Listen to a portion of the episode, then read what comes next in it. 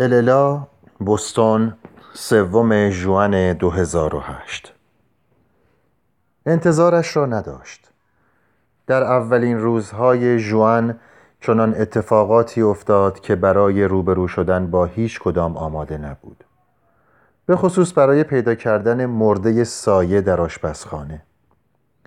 با آنکه می‌دانست سگش پیر شده و امروز و فرداست که عجلش برسد از دست دادن موجودی که مدت زیادی نزدیکترین دوستش در خانه به شمار می‌رفت اللا را عمیقا تکان داد.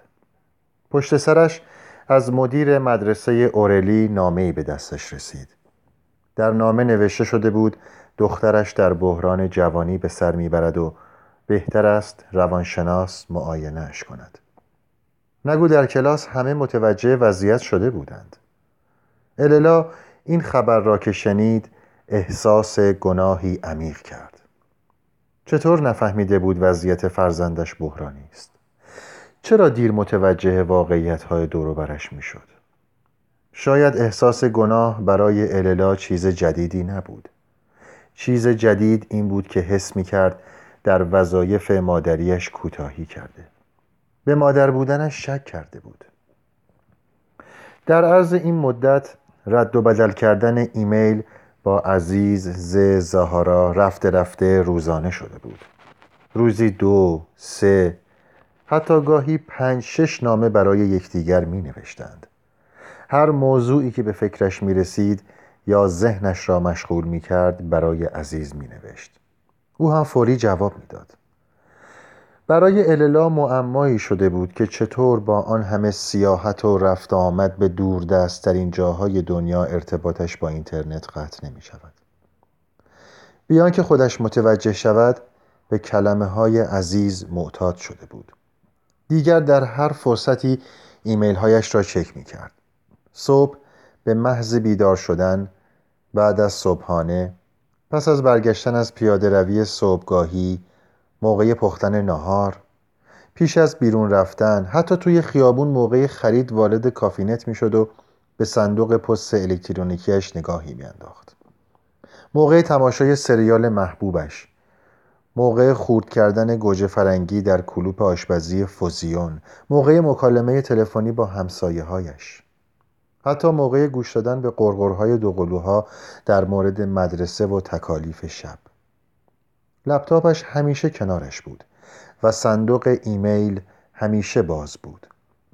مواقعی که ایمیل جدیدی از عزیز نرسیده بود قبلی ها را از نو می‌خواند و مواقعی که ایمیل جدید از عزیز رسیده بود مثل اشاق دبیرستانی نمی توانست جلوی هیجانش را بگیرد.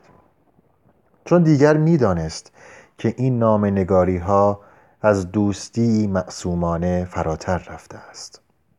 نامنگاری هایش با عزیز هرچه بیشتر می‌شد هللا حس می کرد از حالت سربراه و مطیع همیشگی دور می شود به زندگیش که به بوم نقاشی پر از رنگهای بژ و خاکستری میمانست این روزها رنگی جاندار اضافه می‌شد. بنفشی براق و درخشنده یا حتی جیغ. از این رنگ پرهیز می کرد اما غیر ممکن بود دست خوش جاذبهش نشود. خودش این را می‌دانست. عزیز مردی نبود که در نامه هایش آسمان و نیسمان به هم ببافد. هر کس دلش را راهنمای خودش نکرده بود هر کس تسلیم عشق نشده بود در نظر عزیز فرقی با نباتات نداشت. عزیز همینطوری نمی نوشت که چیزی نوشته باشد. در نامه هایش همیشه نوعی دغدغه بود. درباره مسائل بنیادی می نوشت درباره مرگ و زندگی ایمان و فلسفه و نیز درباره عشق. اللا هر چند عادت نداشت در همچو موضوعهای پیچیده ای اظهار نظر کند ولی عقیدهش را برای زهارا می نوشت اگر در جایی از این ارتباط نوعی معاشقه پنهان بود که بود اللا باور داشت که معاشقه ای بیزرر است. از دو گوشه جداگانه هزار تویی به نام فضای مجازی به همدیگر اظهار محبت کردن چه ایرادی ممکند داشته باشد؟ اینطور می توانست اعتماد به نفسش را که طی زندگی زناشویی از دست داده بود دوباره به دست آورد. از طرف دیگر شاید عزیز هم غرورش ارضا می‌شد از اینکه می‌دید زنی آمریکایی میان سال و متعهل و نسبت نسبتا متمول به او توجه نشان می‌دهد. اما او به هر حال از آن مردهای کمیاب بود. از آن مردها نبود که به محض اینکه می‌فهمند زنی به آنها علاقمند است هوا برشان میدارد و به گرگ تبدیل می‌شوند. اللا وجدانش معذب بود. از اینکه با داشتن شوهر و چند تا بچه صبح تا شب با مردی غریبه ایمیل رد و بدل می کند اما به هر حال این رابطه همیشه افلاتونی می ماند گناهی محسومانه بود. خطایی معصومانه.